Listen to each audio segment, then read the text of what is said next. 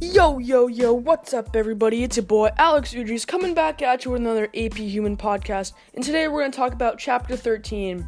So I'm going to kick this off with my analysis. And the first thing I'm going to start off with is kind of the main idea of the chapter is that um, each agricultural region kind of just depends on their climate, um, is separated by their climate, and that determines what is grown there. So I'm, I'm just going to zero in on the one that's used here in Texas, which is the mix which is the mixed agriculture or mixed crop and livestock farming. So here, all the crops that are grown are pretty much directly just fed to livestock to fatten them so then uh, they can be killed and sold for their meat.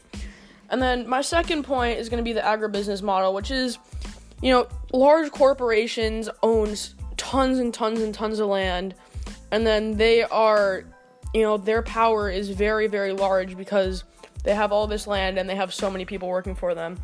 And so I'm going to kick this off down to the I believe statement that I believe that the fair trade movement helps uh, small uh, and otherwise powerless farmers ensure that they continue farming.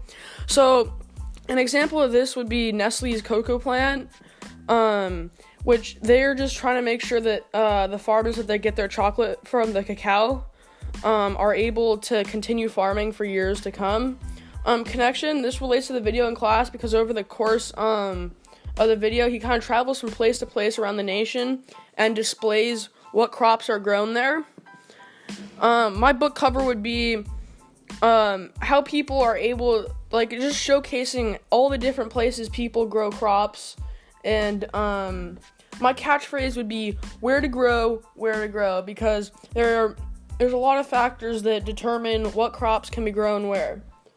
And so my and I just want to end this and thank you for listening. And make sure you smash that like button, and I will see you next week.